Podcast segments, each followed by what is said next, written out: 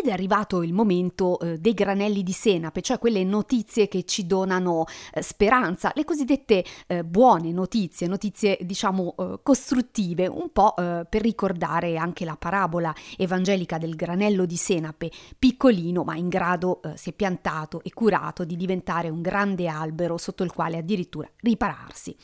E cominciamo allora con una, notizia che riguarda il Parco Nazionale del Gran Paradiso che il 3 dicembre di quest'anno, quindi ci siamo quasi, festeggerà eh, il suo primo centenario e eh, a distanza poco meno di eh, un mese quindi da questo anniversario eh, il parco ha eh, ottenuto un eh, prestigioso riconoscimento. Infatti la Europark Federation ha deciso di assegnare al Parco Nazionale del Gran Paradiso la carta europea europea del turismo sostenibile, una certificazione internazionale che è rilasciata alle aree protette che dimostrano di avere dei requisiti precisi per eh, mettere in atto, per generare un piano di gestione del turismo sostenibile, presentando eh, una strategia, un piano di azioni eh, condiviso con il territorio in cui sussiste il parco e che è legato questo, questa strategia dei principi dell'ecoturismo e della sostenibilità eh, ambientale.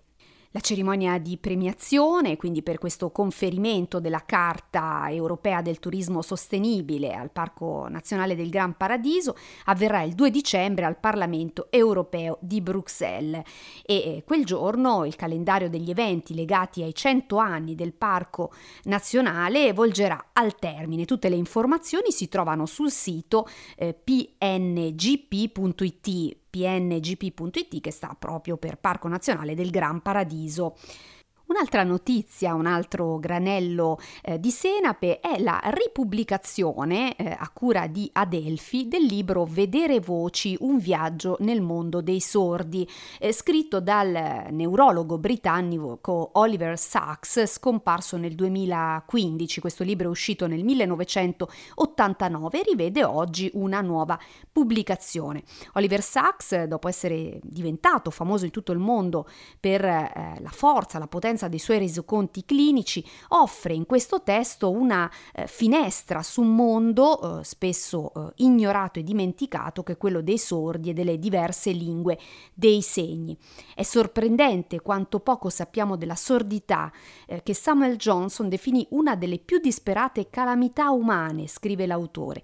Negli ultimi mesi ho provato a parlare della sordità a un grandissimo numero di persone e quasi sempre mi sono sentito rispondere frasi come la sordità non ci ho mai riflettuto molto a dire il vero. Certo, dalla fine degli anni Ottanta ad oggi sono stati compiuti molti passi e tra l'altro vi segnalo che anche la nostra Chiesa, la Chiesa avventista, da molto tempo ha istituito eh, un dipartimento, diciamo, speciale, i ministeri per le pari possibilità, in inglese Special Needs Ministries, un servizio a favore delle persone con abilità diverse per creare consapevolezza e rendere più inclusive le chiese e offrire anche la formazione necessaria.